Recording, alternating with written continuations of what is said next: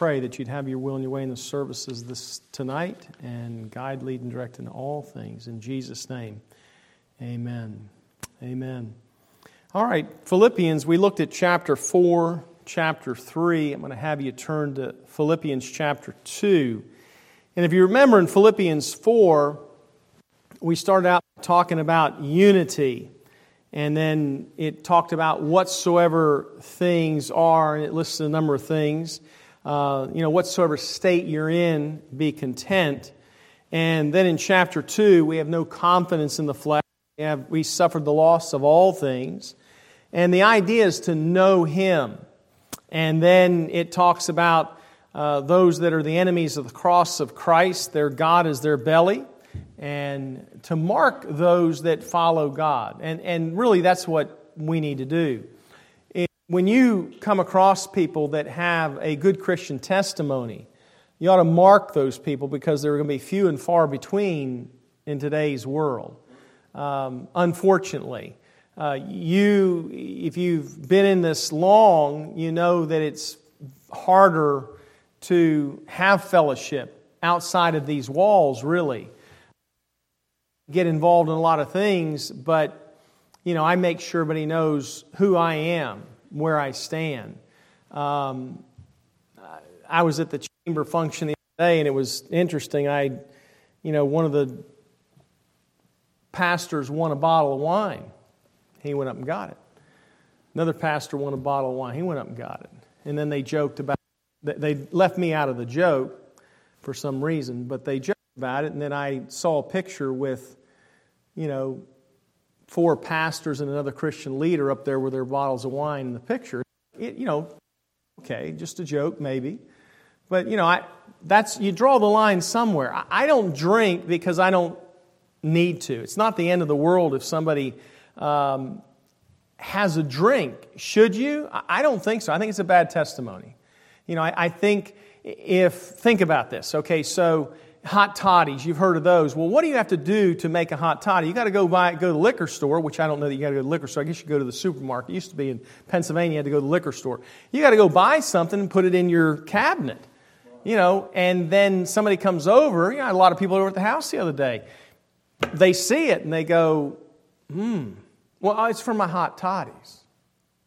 It doesn't work that way. You open up my refrigerator and, you know, it's, it's got, you know, one shelf of beer, let's say that's problematic. Um, you've got, I've got to be more concerned. And listen, I don't, first of all, I would never need it. I always ask people, why do you drink? Do you do it to get inebriated? Oh, no, no. To be social, to relax, to lower your inhibitions. I said, more people have gotten more in more trouble with lower inhibitions than most anything else in the world. I don't need to lower my inhibitions. I am who I am because of, because of Christ and I can do all the things I can do and enjoy myself because I'll, I'll, tell you another thing. I don't care what people think of me. You know, in other words, I, have, I, I do care testimony. I do care love. I don't care if people are outside the lines. In other words, if I do everything within my power to present myself as, as, as who, I, who I want to be, I can't say who I am because who knows who, who I am. Then I leave it up to God. I used to try to fix all that. You know, if I, you know, I came across wrong and oh, I know they misunderstood this, and you just, man, you can spend your whole night worrying about what people think about you. And you can't fix a bit of it. So what you do is you, you, you pray about it, you put it in God's hands, and you move on. Now, something comes up later on, you, you, you go ahead and try to fix things that you can fix. But there's only so much you can do. But you ought to mark people, like the Bible says, that live according to the precepts of the Word of God.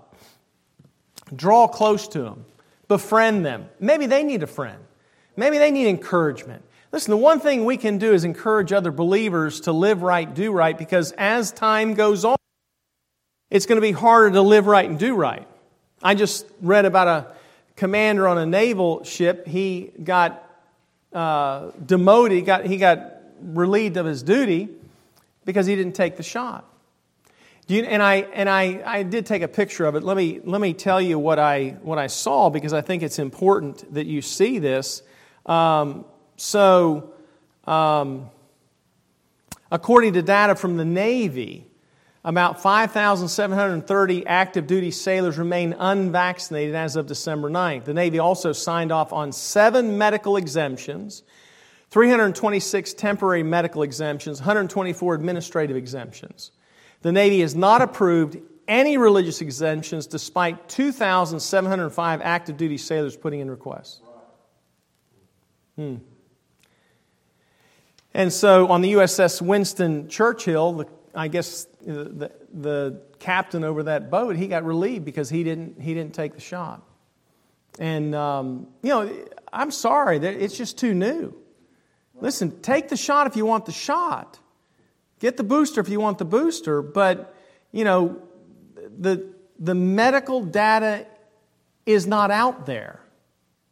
And we don't know what the long term ramifications are. Fortunate for me, I'm 62. I got less ahead of me than I do behind me. But boy, if I was 40, and I, you know, and some of these guys are, a lot of these guys are. Um, and there's some religious exemptions too, which I won't go into. I, I, don't want to discuss them really, why you would have a religious exemption, uh, because I think it's something that each individual has to decide on their own.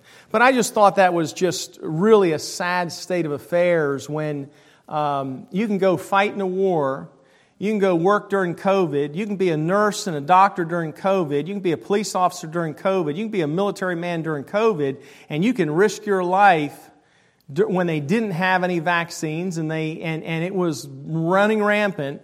And then as soon as this thing's passed to sum, they are getting rid of, because more conservatives don't take the shot than non conservatives.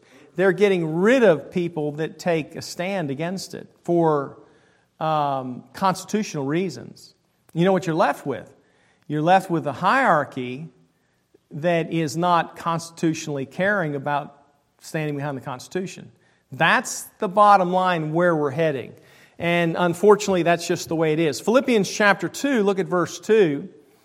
He says, Fulfill ye my joy, that be like minded, having the same love, being of one accord and of one mind. Let nothing be done through strife or vainglory, but in lowliness of mind, let each esteem other better than themselves. I close my Bible up right now and say, Hey, we give an invitation. That's it. We're done. That's all you got to do. Right there. Look at it. Fulfill my joy, be like minded, having the same love, being of one accord, one mind. You know what it would be like to have a church with one accord, one mind, and like minded? Boy, a little heaven on earth. I appreciate the fact that we do have, I, I guess, I don't know of anything, we got us on the same page. Glory to God. But you know what happens inevitably is that people start becoming less like minded. They're not of one accord, they're not of one mind. Uh, they start doing things through strife or vainglory rather than lowliness of mind and rather than esteeming others better than themselves. Do you realize that my biggest asset can be, if it were me, to esteem others better than myself? Because as a pastor, people look at you and go, Well, you've got a position. You're, you know, touch not God's anointed. Okay, I get it. I, I get that. But you know what happens whenever the pastor starts thinking about touch not God's anointed? I'll tell you where it goes. Right there. You better not say that to me because, listen, I don't need to say that. You know, we had somebody here that got run off from 30 churches, and he wanted me to run him off. You know what? I don't do it. Why? Because I'm not going to allow that person or anybody really to manipulate the situation. I pray about it. I ask God for insight. When I get the insight that I need, I'm going to do the opposite because listen, we're supposed to be esteeming one another better than ourselves. That goes for you and each other. You, me, me, you. Goes for all of us. There's not a hierarchy in the church. We don't have it like uh, you, nobody. Now I got a good ring on because I, I, I like to advertise that, you know, I graduated from Penn State. So you know, I got my Penn State ring. Nobody kisses my ring. I mean, you guys don't even kiss my feet. In fact, look at the shoes I had to wear today. Quite appropriate for today's message. I got me some fish shoes. You know, just so you just wonder, well, you know, I got stinky. Yes, I got stinky feet, I'm sure. Uh, so, you know, what I'm saying is look at what the Bible says of one mind, one accord. Esteeming others better than yourself.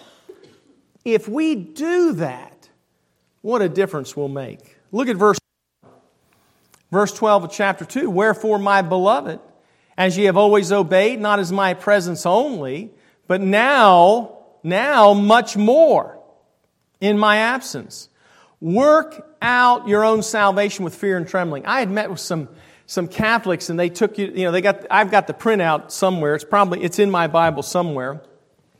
And it has um, all these problem verses, you know, that teach supposedly works salvation.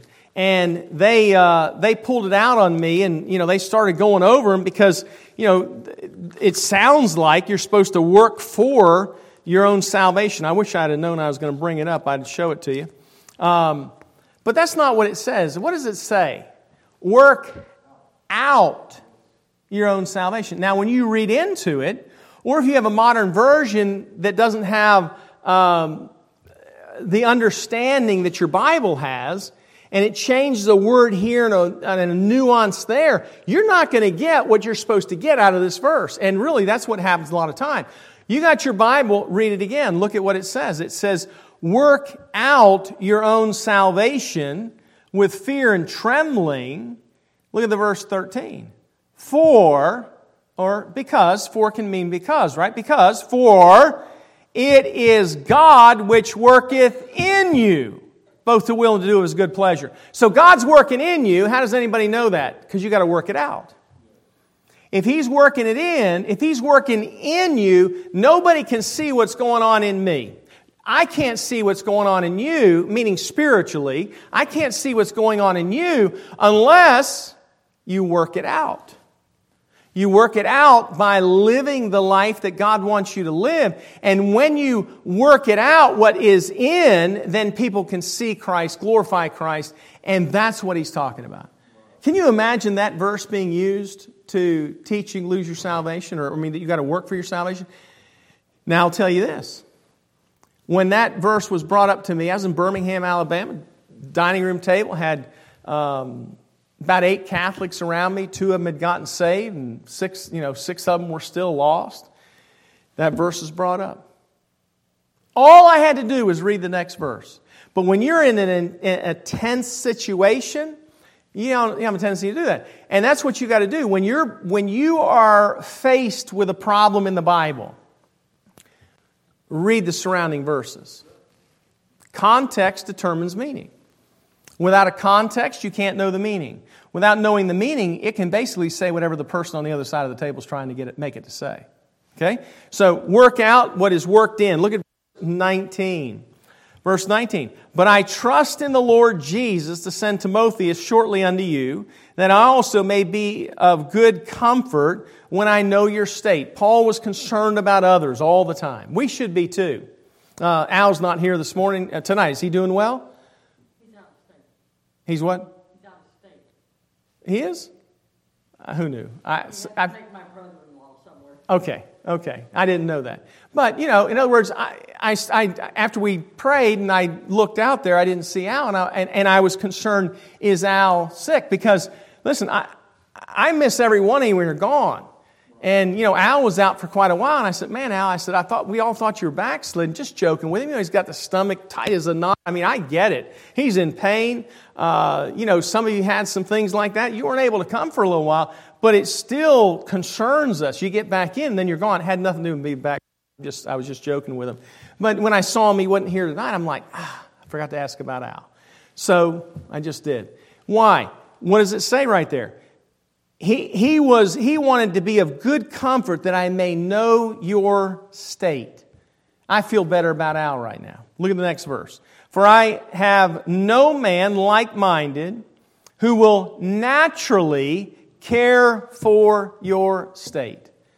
He said, Man, I got Timotheus. You know what? He just, he naturally has a love for others. He really cares.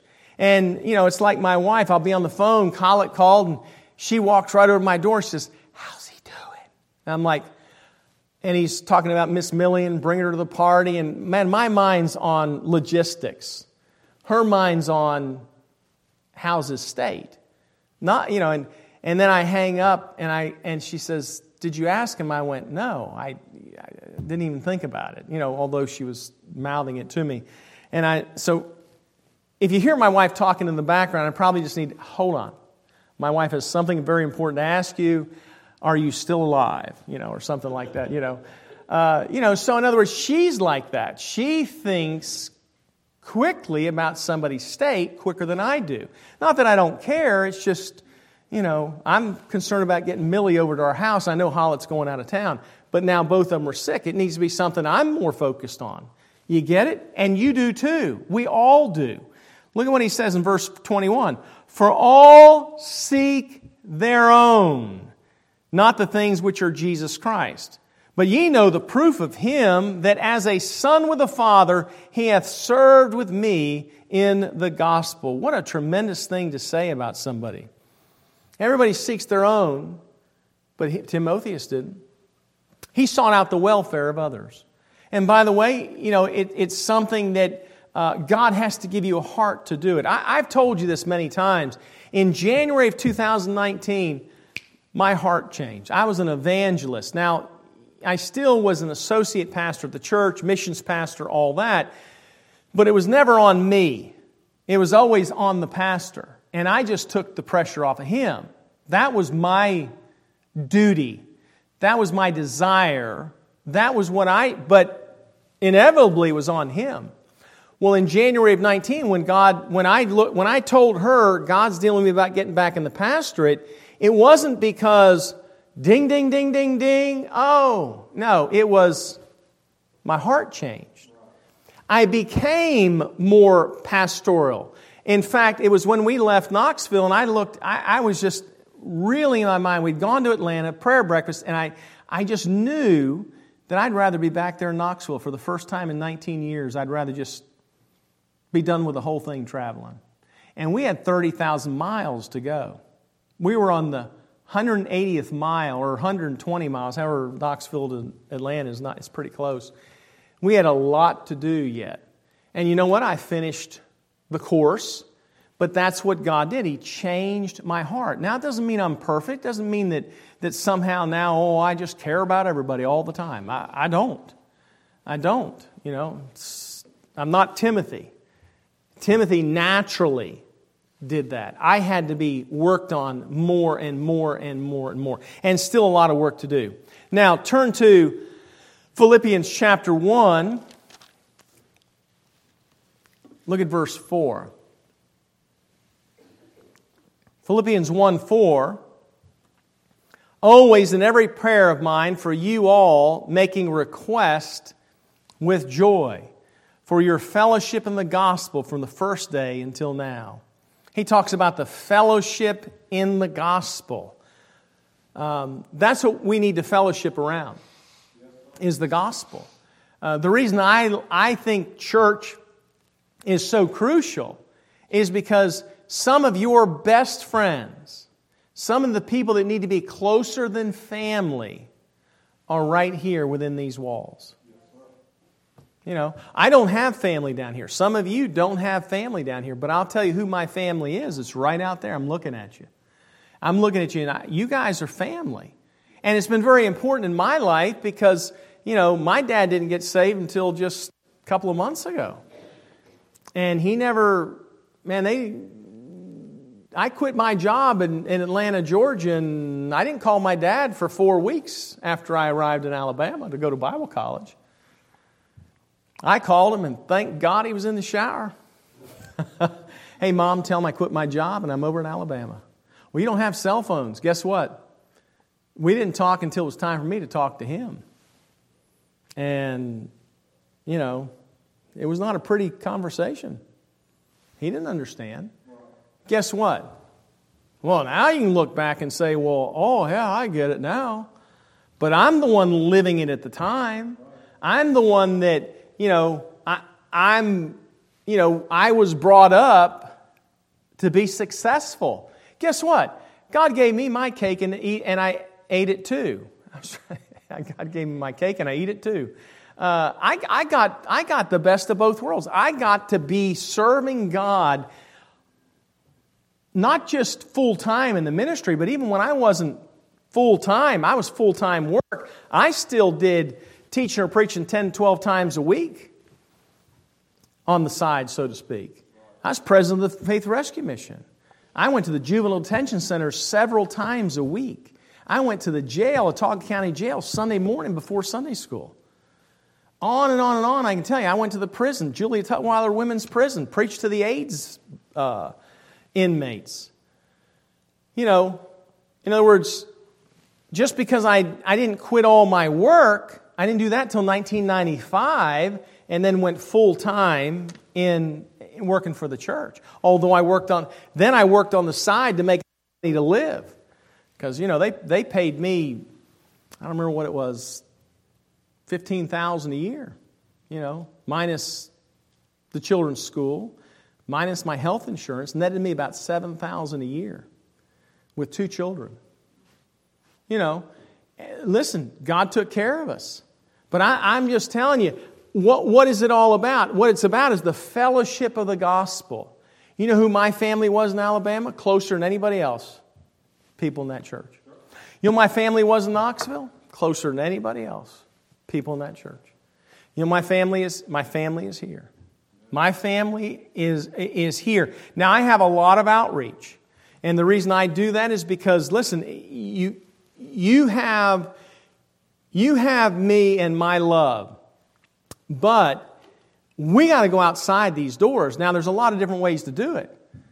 I can go knock on doors and, you know, talk to a few people here and there. Great. Or I can write a news article and talk to everybody in Niceville. That's the way it works. And God's just opening up doors and doing this. I speak before groups and I, I get to speak to them and they know who I am, they know where we are. In fact, Doug and Melissa came because of that.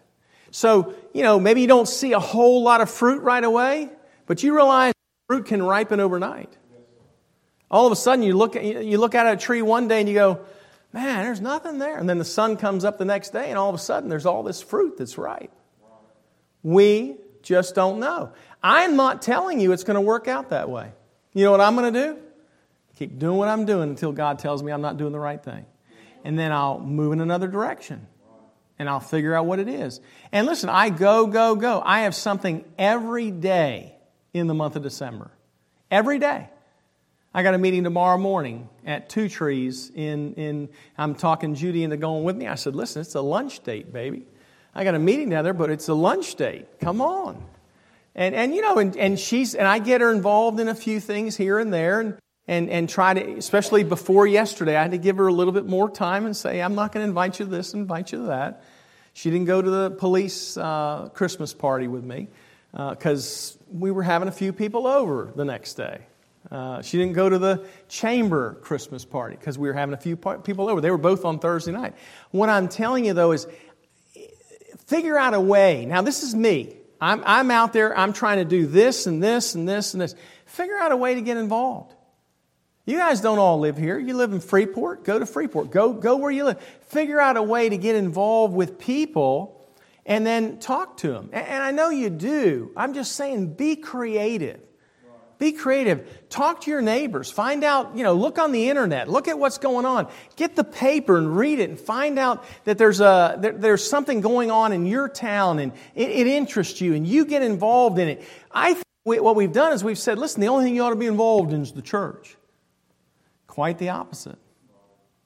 If you think that, we've taught wrong. What you need to be involved in is any way that you can show people what it's like to live the Christian life, where you can talk to them sooner or later about the gospel. I've already told you, I got my eyes set on, you know, him. And I, am I'm, I'm saying, hey, I don't see it. And, you know, and, and I'm patient. But one day it'll be, hey, let's get together, you know, just the four of us. Let's talk. And then just see what happens. But I take my time because I'm getting the, I'm getting the inclination, hey, they're, they're going to keep coming. So take your time. We get real impatient. What do we do? Ah, I got to get in the gospel. And then that's the way you come across. Done it. And guess what I found out? isn't always as effective as letting God take control. All right, look at uh, verse 6. Verse 6, chapter 1. Being confident of this very thing. I love this verse. That he which hath begun a good work in you will perform it until the day of Jesus Christ, even as it is meet for me to ha- think this of you all, because I have you in my heart, inasmuch as both in my bonds and the defense and confirmation of the gospel, ye are all partakers of my grace. Partakers of the grace Paul received. What a tremendous thing defense and confirmation. He was, a, he was a channel of grace. You know what I want to be? I want to be a channel of grace. Look at verse 9. And this I pray, and then you could read Paul's prayer, but we'll just read the first part, that your love may abound yet more and more in knowledge and in all judgment. So he talked about their love abounding more and more in knowledge and in judgment. Look at 12. But I would ye should understand, brethren, that the things which happened unto me have fallen out rather unto the furtherance of the gospel, so that my bonds in Christ are manifest in all the palace and in all other places. Verse 14. And many of the brethren, the Lord, waxing confident by my bonds, are much more bold to speak the word without fear. They saw what Paul was going through, and you know what it did? It didn't discourage him and made him quit it made them more bold. So when you see something going on in somebody's life, don't automatically think, oh, me, oh, my, that's the worst thing in the world. Think about it from this perspective. I wonder if that's supposed to encourage me to be more bold. You see somebody under attack, be bold. You see somebody that you say, man, I, I don't know what happened to them. Don't think the worst all the time. You, you, listen, most of what you hear probably isn't even true. You know, the internet. You know, I, I, I posted something the other day, tried to attach it, and they said, we do not allow this URL because it looks like a um, legitimate website. It had to do with health things. I'm like, and that's just where we are today. So, what they're saying, everything they're saying is untrue now. They're controlling our speech. So, you're going you're to be fed the line that they want you to be fed, and that's it. That's it. That's the first time I ever saw that. I said, man, that is, that is wild. Of course, they said, do you think this is wrong? And I didn't say yes because I couldn't, I don't have the time to check it all out. So I didn't go out there on a line and say, no, it's not right. I just didn't post it. Look at Luke chapter 9. With this, we're going to close in Luke 9.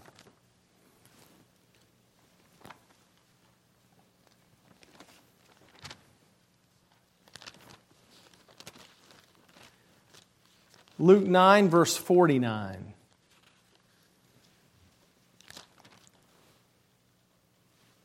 And John answered and said, Master, we saw one casting out devils in thy name. We forbade him because he followeth not with us.